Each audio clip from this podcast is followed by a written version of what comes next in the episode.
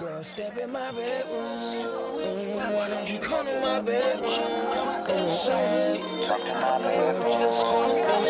Let's go to the bedroom. Girl, step in my bedroom.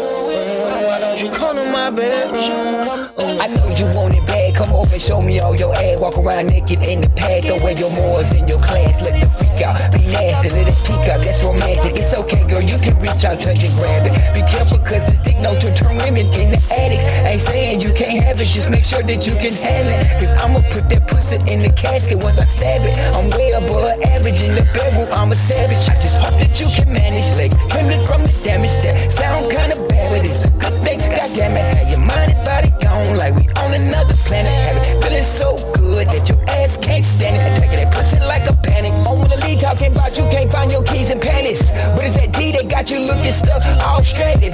But you're happy these days, girl, that's what's happening. But you're happy these days, girl, that's what's happening.